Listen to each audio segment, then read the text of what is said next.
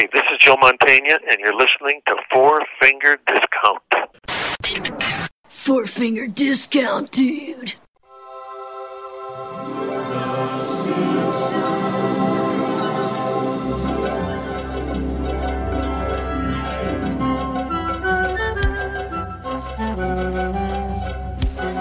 Welcome to Four Finger Discount, proudly brought to you by the Simpsons quotes that nobody gets anymore Facebook page and nohomers.net. I am Dando. I am Mitch. Ooh, very excited, aren't we? Well, we are now sitting down today to chat with Joe Mantegna, Yeah. voice of Fat Tony, of course, and absolute legend of film, stage, and screen. You know, very, very, very long career, very successful career over a long period of time. But Dando, I almost didn't make it in today.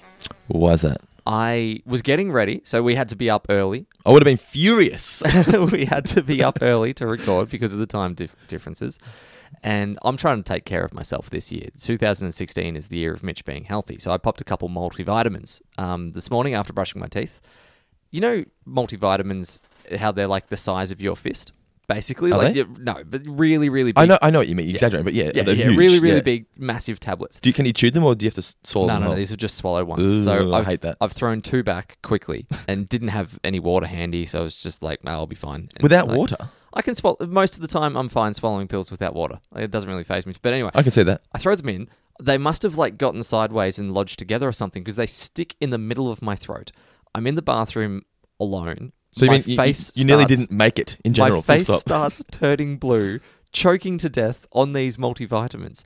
And they say, you know, your life flashes before your eyes. You instantly think of those closest to you, that you, you think of the ones you love.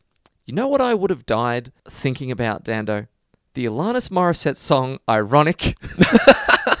Which, even in that time of need, my brain was sarcastic enough to start singing. Did you at any point actually think you were going to die? No, I thought I was. I, I kept calm enough and thought I was be able, going to be able to get through it. But it was a genuine struggle. I was like, I can't breathe. Ash is going to walk in and find me unconscious on the floor. She's going to think I've had an overdose. Four finger discounts got into his head. Can't handle the fame. exactly. Well, see, I got something in my eye yesterday, and I thought I was going to die because I'm a drama queen. It was. I've never experienced it before. You know, you get something in your eye, you rub your eye, it's gone. Yeah. This just wouldn't come out. Just wouldn't come. It just would not come out. And I'll go to Nicola. I'm like, I don't want to alarm anybody, but I can't open my eye. But I think my eye might be broken forever. and I'm thinking, and all I could think of was, how am I supposed to do an interview with one eye? Obviously, you- obviously, I could have, but I was, I was just stressing. But anyway, so we should probably get into our interview with Joe Mantegna. We just want to say that how thankful we are that he did this and how humble he is. He's just such a because. Let's explain what happened. What was the technical difficulty this time? uh, just a little thing called daylight savings. So it wasn't technical difficulty at all. It was just we have no idea what the time is. In we America. went from being half an hour early and well and truly prepared to realizing we were half an hour late and possibly about to miss the interview. and we were getting emails. And we, we were stressing out. I was stressing out more than you. But I've learned since last time, don't stress so much. It'll be fine. Hmm. And then we get Joe on the line, and he just doesn't bother him at all. He says, "Go as long as you want." What a champion! Yeah, what a nice guy. So we will crack on straight away with the interview. It's, uh, you know, it's. I'm really proud of this interview because you're going to learn. uh, You'll get some insight to some backstory stuff with The Simpsons, but you're also going to learn a lot about Joe himself and and kind of what it takes to have such a long term career in uh, in Hollywood and in film. So sit back, guys, and enjoy. And obviously, this is a Simpsons podcast. We do discuss in depth about the Simpsons, not right away. So just be patient and just learn a bit about Joe Mantegna at the beginning, get into some Simpsons stuff, and just enjoy the ride. So have a listen to our interview with Joe Mantegna. Welcome to Four Finger Discount, and today we are very lucky to be joined by a man whose career spans almost 50 years in the entertainment business. Beginning as a stage performer in 1969, he won his first Tony Award after 15 years for his performance in Glengarry Glen Ross. From there, he transitioned to movies, including classics such as The Three Amigos and Godfather 3. He's now the star of the hit crime series Criminal Minds. However, of course, we all know him as the voice of Fat Tony. He is, of course, Joe Mantegna. Joe, thanks for your time, mate. How are you doing? I'm terrific. Thank you very much. How's your day been? What's a typical day for Joe Mantegna these days? Just Criminal Minds or? Well, you actually, we just started our hiatus from Criminal Minds just last week. Yep. So, in other words, we, we normally take about nine months to shoot a season, and we just wrapped last week for our season 11, Okay. and now I have three months uh, off of Criminal Minds, uh, and I'll probably go back sometime in uh, early July. You, you seem to have a, a knack for just picking shows that had longevity. Well, I mean, it's I've been very fortunate, especially certainly with Criminal Minds, to have something that has that those kinds of kind of legs, you know, that, that kind of longevity. But because uh, my business, as you know, show business, it's all over the place. There's no guarantees. But certainly between Criminal Minds and Simpsons, I was lucky enough to have two programs that obviously have a lot of longevity. Just worked out that way. But I've certainly been I've been doing this professionally for over 40 years, and so I've been a lot of temporary jobs and jobs that have ran a lot shorter than that. But uh, but uh, right now, I've been uh, very fortunate to have at least those two things with a lot of consistency. Joe, it's Mitch here. I, uh, I'm just going to point out I've listened to a few interviews in the research leading up to talking to you today, and that seems to be a pretty common theme of you talking about being lucky and being very fortunate. But I would argue that when you've had a 40 year career, that there's a little bit more going on than that.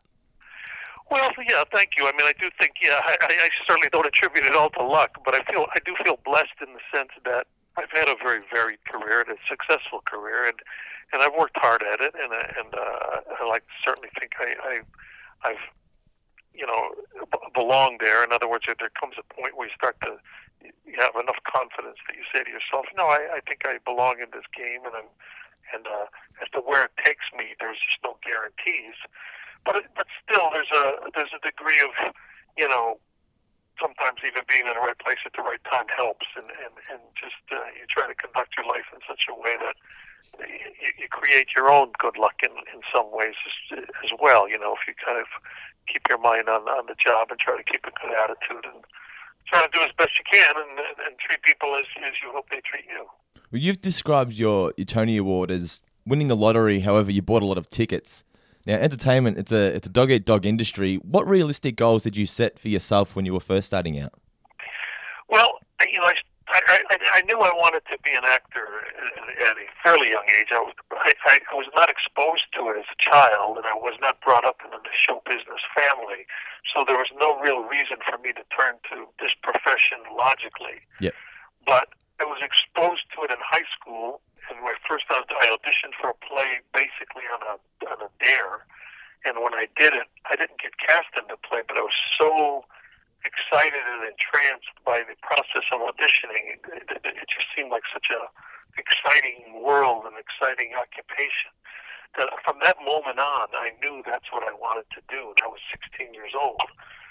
So it was a steady kind of journey from that point to today. I mean, I'm talking now over 50 years.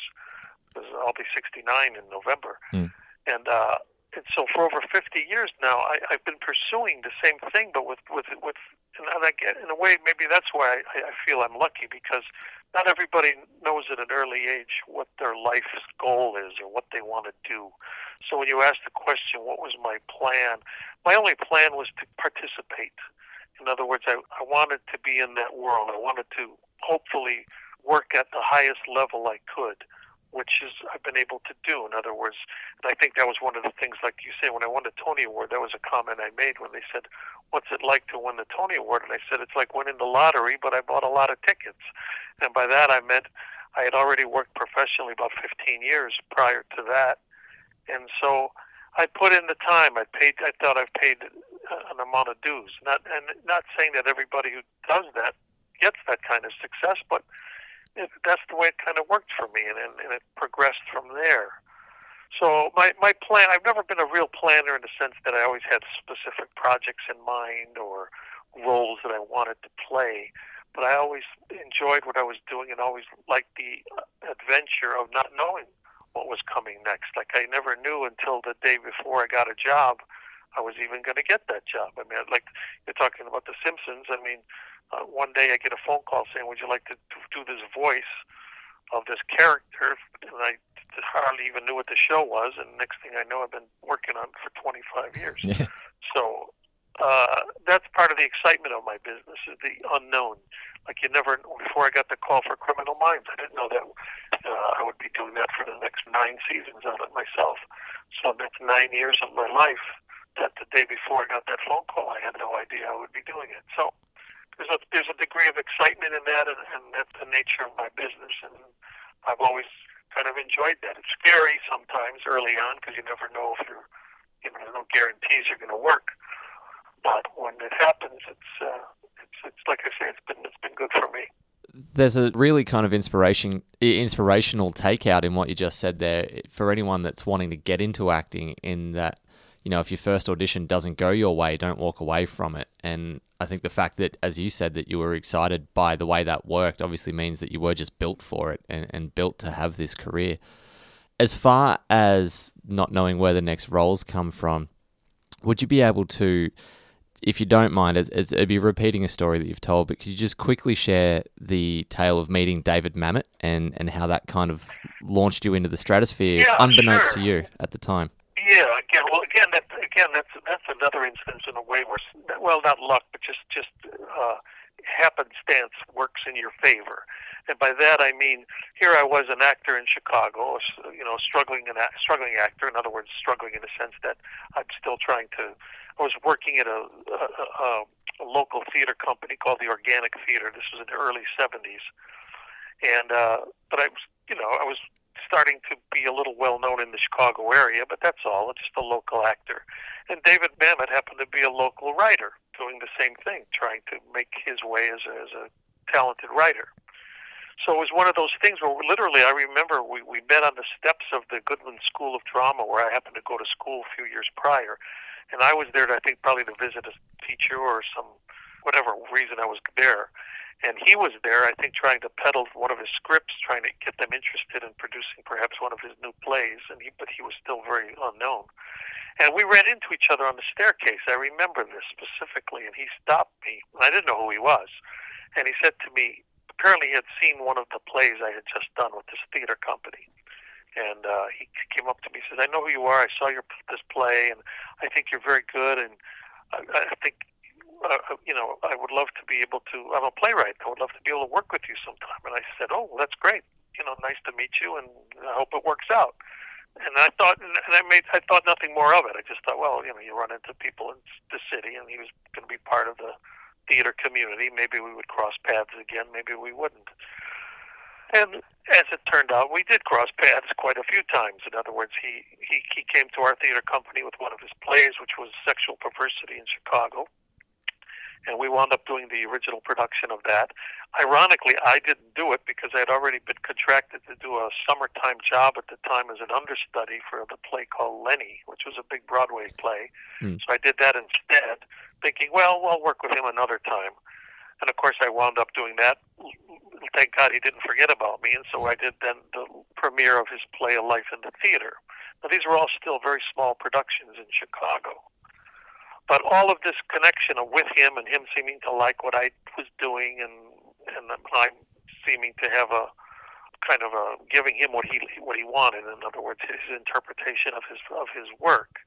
I seemed to fit his prototype of what he was looking for as an actor. That led to you know the offer to do Glengarry Glen Ross, and by that time he was starting to get pretty well known. He had already done American Buffalo on Broadway, and so he was starting to get a reputation. So when when Glengarry Glen Ross happened, thank God, the producers agreed with him when he, because I think they origi- initially went to Al Pacino and Robert De Niro both to do the role of Ricky Roma on Broadway, and for they were both very busy as movie stars at the time, and, and turned down the role. And thank God, David kind of then insisted. He said, "Look, I'm not going to go through all these other kind of secondary movie stars. Uh, I'd rather choose somebody I want to play the role, which was me." So I got to then do the play, and the rest became very life changing for me because not only did I win the Tony Award for the role, but the play won the Pulitzer Prize that year.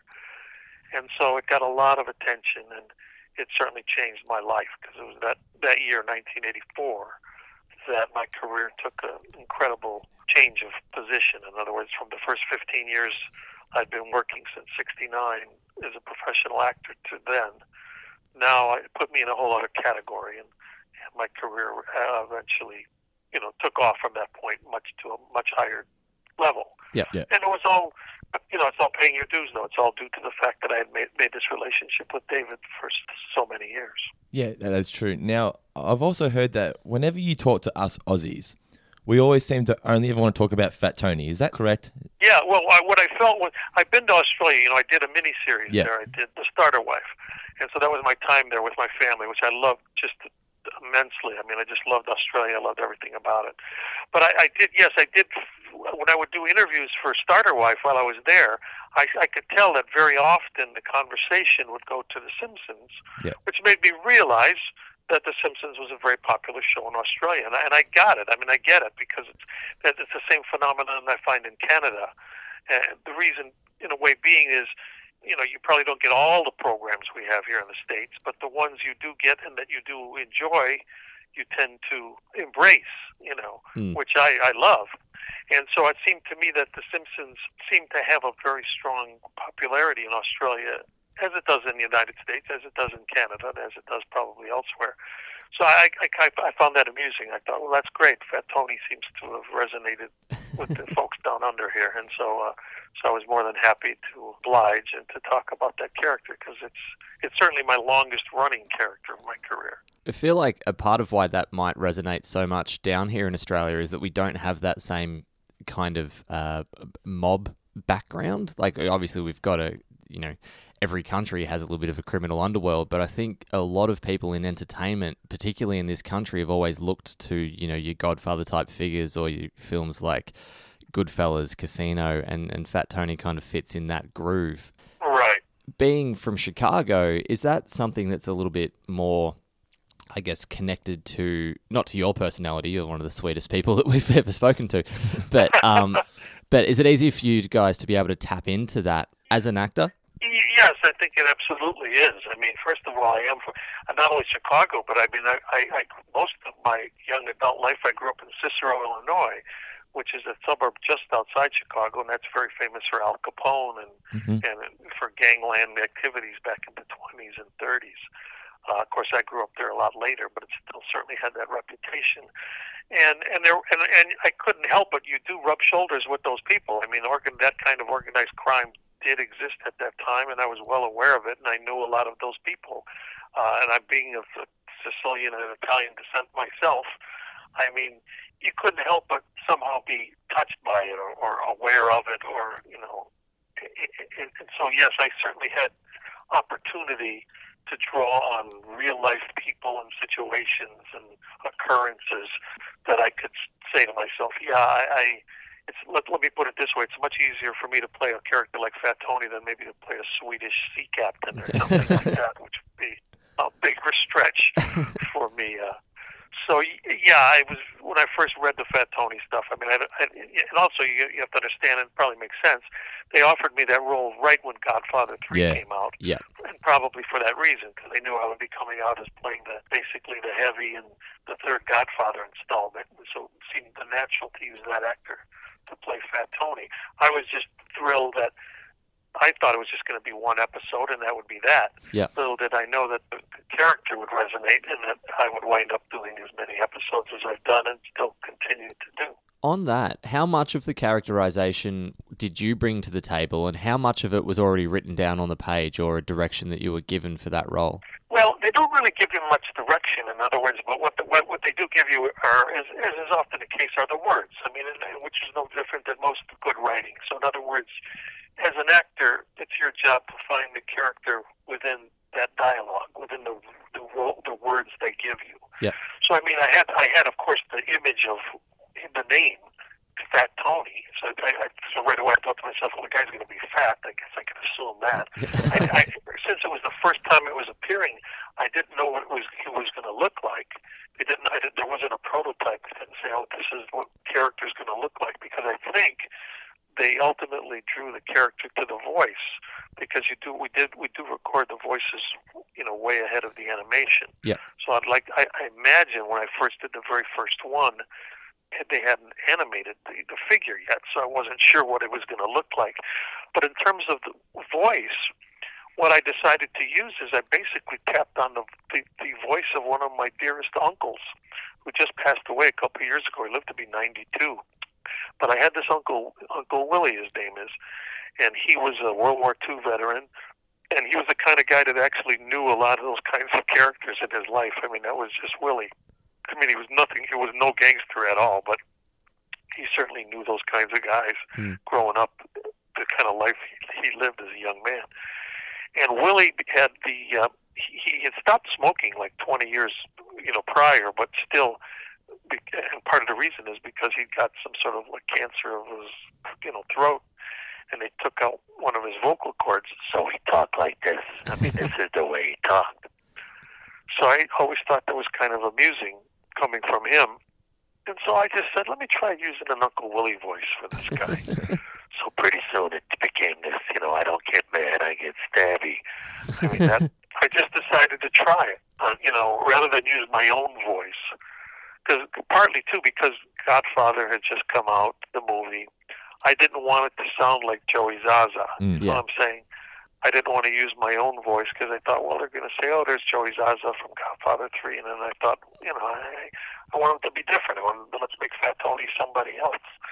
But again, I didn't realize I would be doing it for the next 25 years. But but I, and one time I brought Uncle Willie with me to a recording session because he lived in Chicago. But when, once he was out in L.A. and I was doing The Simpsons, and I brought him along, and I said, I, and I told the writers who were there, the producers, I said, I want you to meet the guy, the real Fat Tony. And of course, as soon as he said, "Hi, how are you? Nice to meet you," they were all they all started laughing. They said, "Oh my God, you know, now we know we can, who we can use if Joe's not here."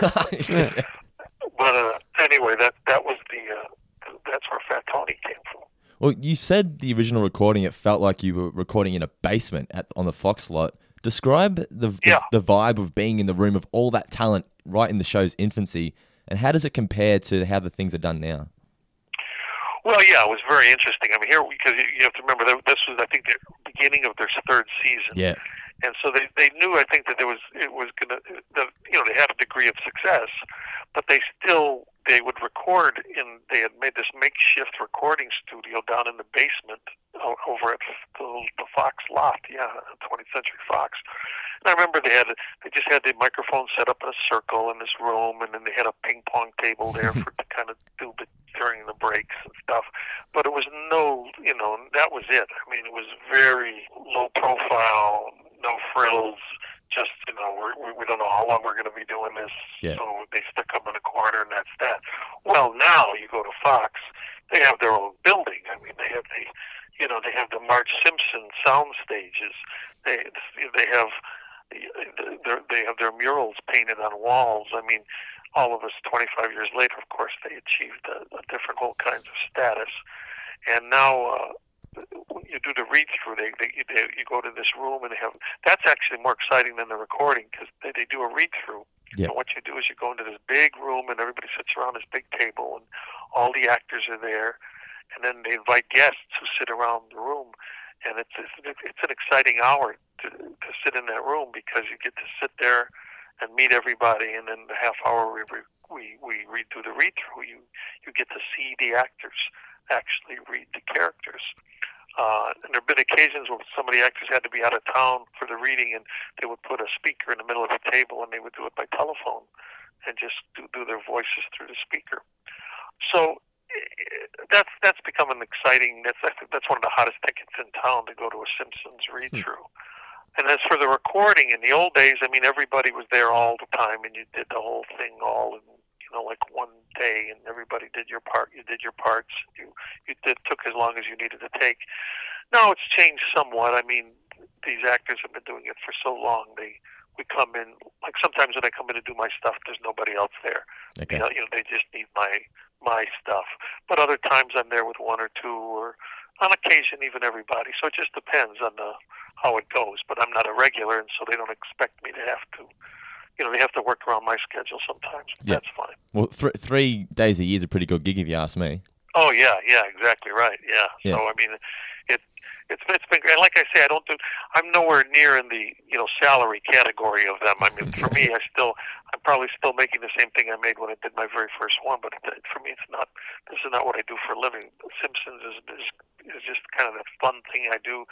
Because they know that I, when they write for Fat Tony, I want to play the character. I don't want them to get somebody else that sounds like me. And Yeah. like as long as they write the character, I'm glad to do. Because I only do one or two a season anyway, and so it's just it's a lot of fun. And when I go up to Universal, they have like this whole Simpsons you know area up there. There's a in one of the restaurants they have a couple dishes, the fat Tony spaghetti and meatballs and this and that. And also I did I did a I was think I think Tom Hanks and I might have been the only actors that they used in the movie, the feature Yep, film uh, outside of the regulars, you know. And then they have a Fat Tony doll and all that stuff. So I'm, I'm kind of flattered that that character has taken on such importance to The Simpsons. So it's like I said, it's it, to me, it's it's about just doing a character, and I never looked at it as like this is one of my jobs. This is more fun for me. Uh, Joe, if you don't mind, we threw a call out to some of our listeners uh, to ask some questions earlier this Uh-huh. morning before starting. So it'd be remiss of me to ignore them as we're getting towards the end Sure. of your scheduled time today. So Katie Long has sent one in. Now, listeners of the show will know that Katie's been a long time fan. She was just wondering if you do happen to have a favourite Fat Tony memory. So either the funniest line or it was has there ever been anything that's really resonated to yourself? Oh right, yeah. Um, God, you know, they're, they're all. I mean, I've I've enjoyed all of the, the whole ride. I mean, that's for without question. Yeah. Um, I- you know, I, I think the first one, of course, has special meaning to me because it was the first one, and also because in that one, I appear as myself. And, and apparently, that's only been done a few times Yeah. on The Simpsons. In other words, at the end of the episode, you see where Joe Mantegna plays that Tony. Yeah, Yeah. And- alongside and Neil Patrick Harris. And, Neil Patrick Harris is, you know, the Doogie Howser Yeah. plays Bart. And so what's nice is I'm sitting. What's funny is I'm talking to you right now, and I'm sitting in my office here in uh, Burbank, California, and I'm looking at the wall in my office, and I'm staring at the cell of me. They, they, they, they get, you know, they get, I've got tons of gifts now, as you can imagine, from The Simpsons over the years. You know, Simpson jackets, some vacuum cleaners, Simpson bowling balls, all this stuff.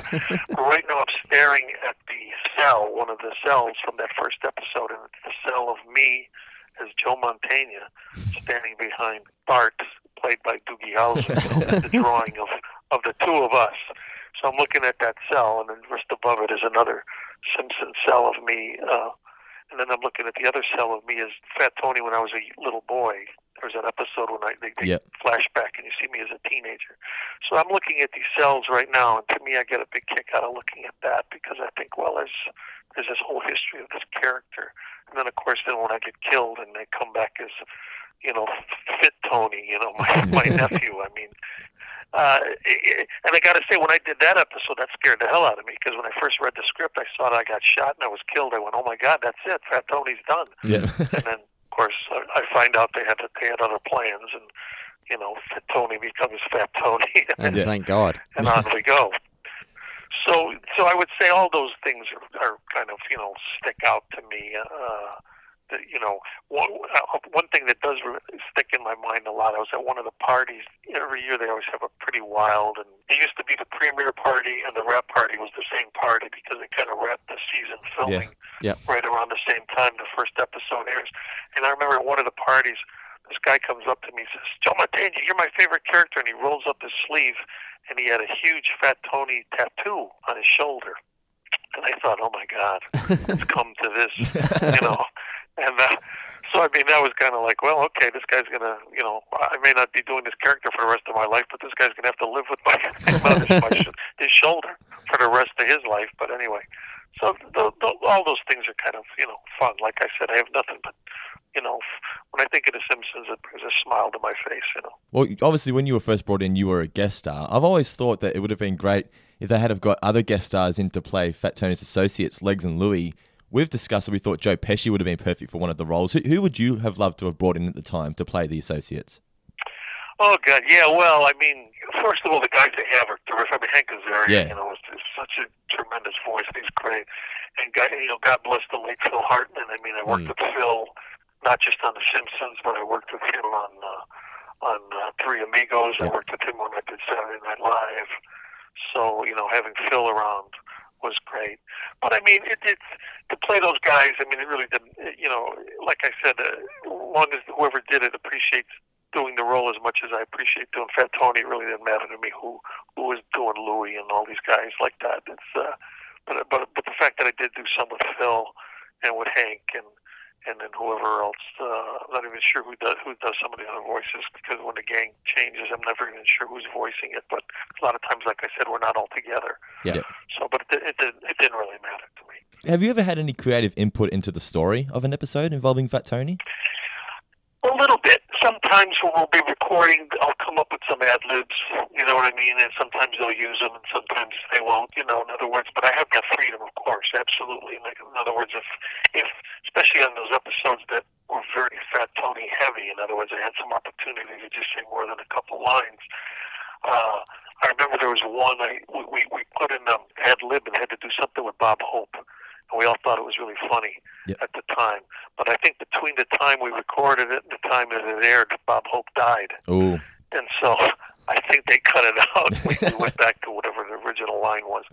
But there's been some occasions, but for the most part, the writers are so good that there's not necessarily. You know, some, sometimes I've added things like when they indicated that Fat Tony spoke like some Italian words or some Italian Mm. phrases.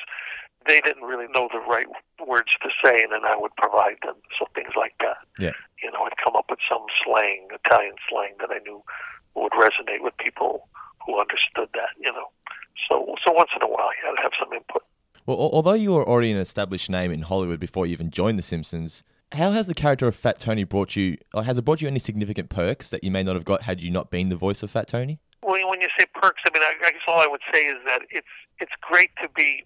You know, people when people recognize you when you're in this business, it's usually for different things. Yeah. I mean, now that I've done Criminal Minds for so many years, that's obviously become the major thing because Yeah. it has such a huge following all over the world.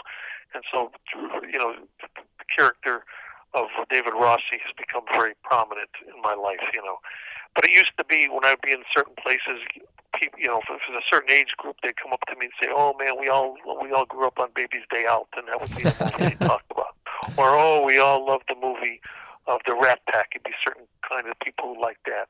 Or we all love The Godfather, Joey Zaza. I get people yelling at the airports, "Joey Zaza!" You know, that movie came out.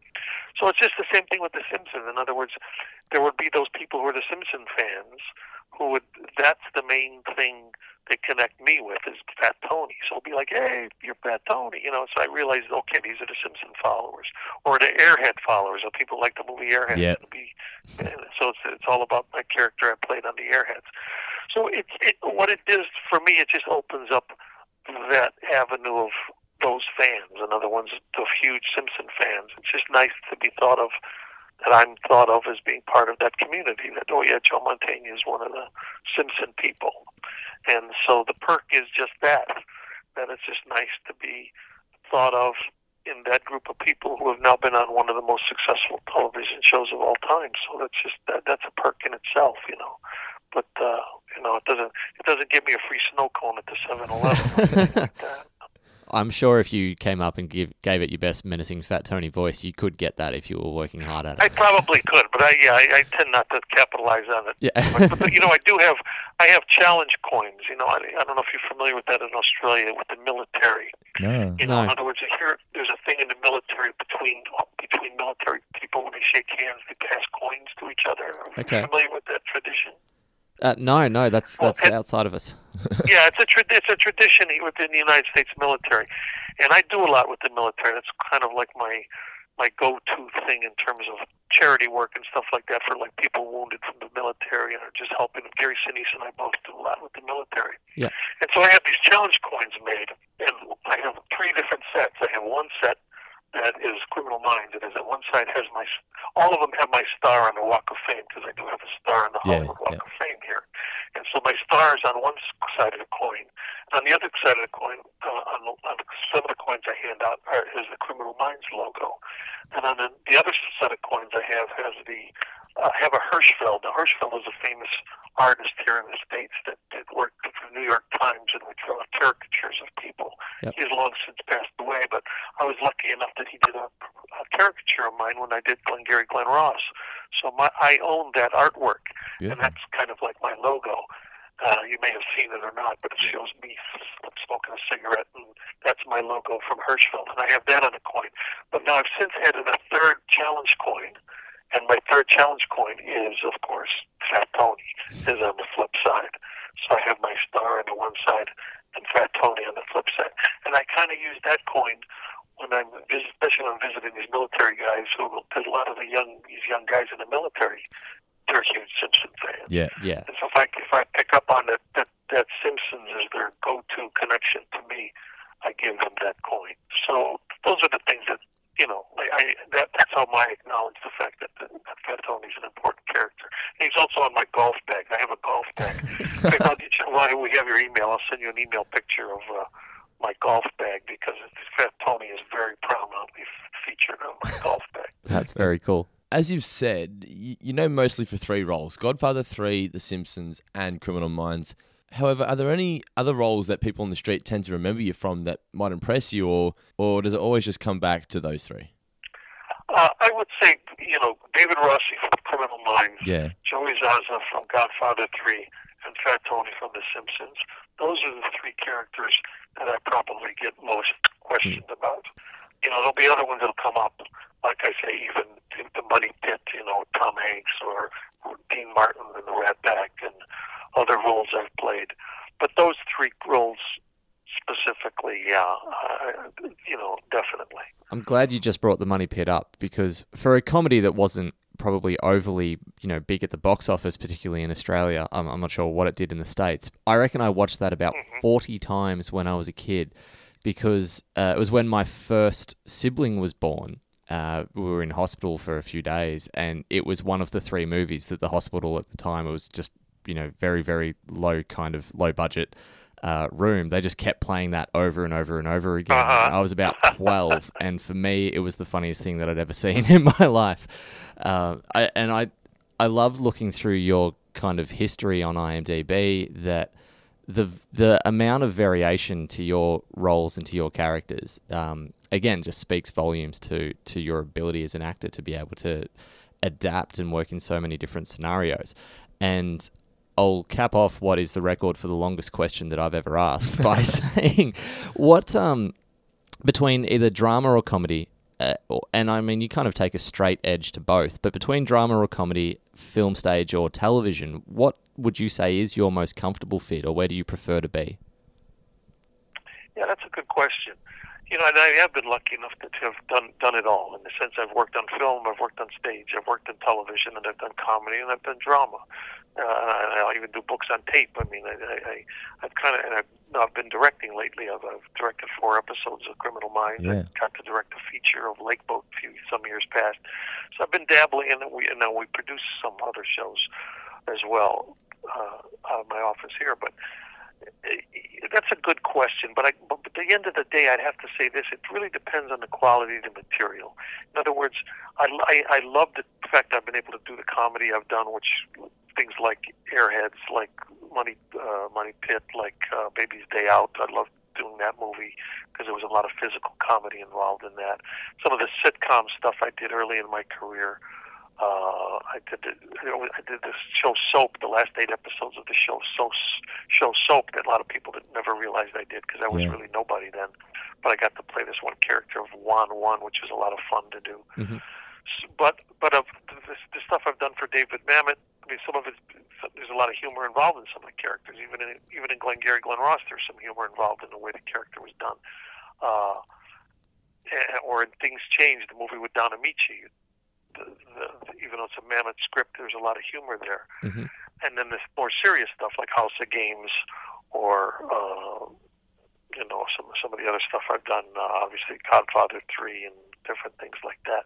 So I, I couldn't nail it down and say there's one particular thing, but but but what I would say is if it's a quality project and a quality role, quality you know the stuff I did with Barry Levinson, Bugsy, and uh, Liberty Heights, uh, uh, the Woody Allen, do, being able to do a couple Woody Allen movies. Uh, it's really the quality of the material. So, in other words, I'd rather do a great comedy than a not so good drama, and Yeah. I'd rather do a great drama than a not so good comedy. You know, but if it's a role that I can wrap my head around and say I can have fun with this, or I can get into this, and you know, I, I can resonate resonates with me. That's what's important, and it's not so much whether it's comedy or drama. You know. You just mentioned Barry Levinson. You've obviously worked with, uh, oh, and Woody Allen. You've obviously worked with Sofia Coppola. Some of the, you know, the all-time great names. But are there any directors or writers that you haven't yet had the opportunity to do something with that you would love to be able to try and, you know, cross off the bucket list? Well, I mean, you know, it's always you always want. You know, Peter Falk was one of my dearest friends, and and he always said, he says, try to work with the best. They'll never, you know, they'll never hurt you. Is the way he used to say it. Yeah. And he's right. You know, in other words, you want to work with the best in the business because because because it's it just you just do. I mean, I've never worked with Martin Scorsese. I would love to because I admire him as a director. Uh, maybe that day will come. Uh, but I've worked with Coppola. I've worked with Barry Levinson, Peter Yates. I've worked with some great Australians um, my, my his name's escaping me now, but the, when I did the when I did the Last Don, it was a mini series. Hmm. Uh, Graham Clifford, Okay. Graham Clifford, who was Australian, uh, tremendous director, and Graham directed the Last Don, which was two, Last Don one and the Last Don two was a mini series. Uh, I was nominated for uh, an Emmy for that for the last Don, and and and, and I attribute a lot of it to Graham because he was such a wonderful director, and he's Australian, and became a good friend. So uh, I, you, you never know who the next good director is out there, though. I mean, like Yeah. I said, I've been lucky enough to work with some of the great ones, but you know, David Mamet just as a director is a wonderful director as well. But uh, but even working in Criminal Minds, uh, Matthew Gubler, who plays Dr. Reid, he he's he, he loves directing, and he, he's, he's he's wonderful to work with. So, I you know it doesn't it doesn't matter to me if they're big name directors or just first starting out. If they have a real passion for it, and if I and if again if I'm enjoying myself working with them, that's all that matters. Well, before we wrap up, I just want to let you know that I'm Yeah. so happy that you look back fondly on Baby's Day Out because your role as Eddie was my first memory of you because I wasn't allowed to watch The Simpsons as a kid, and I absolutely loved Baby's Day Out as a kid. Oh yeah, I mean the Eddie Eddie Mauser. I mean, and I got beat up so much in that movie. I mean, people still, you know, they they tell they tell me they'll just they'll just go back when they need a laugh. They'll just they'll just cue it up to where my pants get on fire and the guy stomps out my crotch. I mean, uh, you know, yeah, it was like, uh, but I loved it. I mean, we shot that in Chicago, which is my hometown, and uh, yeah, I enjoyed making that movie. As we said, Joe, it's been an absolute pleasure. Thanks for taking the time. We really, really do appreciate it, and good luck with the future, mate. No, I appreciate you guys just because you are fans and you you do you do have the, and the interest in it. And like I said, I loved Australia, so I I I, I feel a bond with that country. And so my, my best to you all, and, and thanks for your interest. Thank you for your time, Joe. As we said, one of the nicest guys that you could imagine speaking to. We keep saying this every time we talk to someone on this show that we're always so blown away by how humble they've been and how giving of their time. The fact that they are one of the things that he said, we asked what one of his, you know, what's the best perk about being on the show? And for his answer was it gives him a new section of people to talk to in the community. Like, how amazing is that? That mm. someone that has done all that he's done still just wants to meet people and connect to people. It's phenomenal. I was expecting him to say something like, "Oh no, I'm in a figurine now" and stuff like I that. have but no, a sandwich named after me. Yeah, exactly right. Which he did bring up, but it wasn't because of that. But maybe that's a key as to why The Simpsons has been so successful. Maybe that everyone that works on the show, whether they be a guest star or a main cast member, they're just so humble and nice and appreciative of the fact that they have the opportunity that they have. Yeah, they just keep getting good people. Yeah, and the, the better press you get, the longer the show's going to go, isn't it? Of course. obviously, you've got to be creatively good as well. But, Yeah. But anyway, I hope you all enjoyed our interview with Joe Mantegna. We'd love to hear what you thought about it. So either email us at mailbag at fourfingerdiscount.com.au or drop Mitch a message on Twitter at fourfingerpod. If you want to find out more about Joe, you can either like him on Facebook, facebook.com slash Joe Mantegna. You can follow him on Twitter at Joe Mantegna. And for all the other info, you can just go to joemantegna.com. A lot of information in there about his uh, charity work and other films. Joe's a little bit too classy to do the promoting himself, but he did mention obviously the Gary work he does with Gary Sinise. He also does a lot of work for autism, and just in general, all-round nice guy. Also, don't forget Criminal Minds coming to your TVs.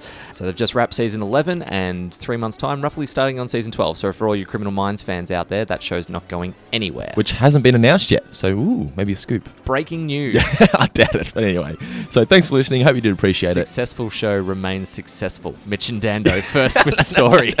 Thanks for listening, guys. I'll catch you guys next week. Shh.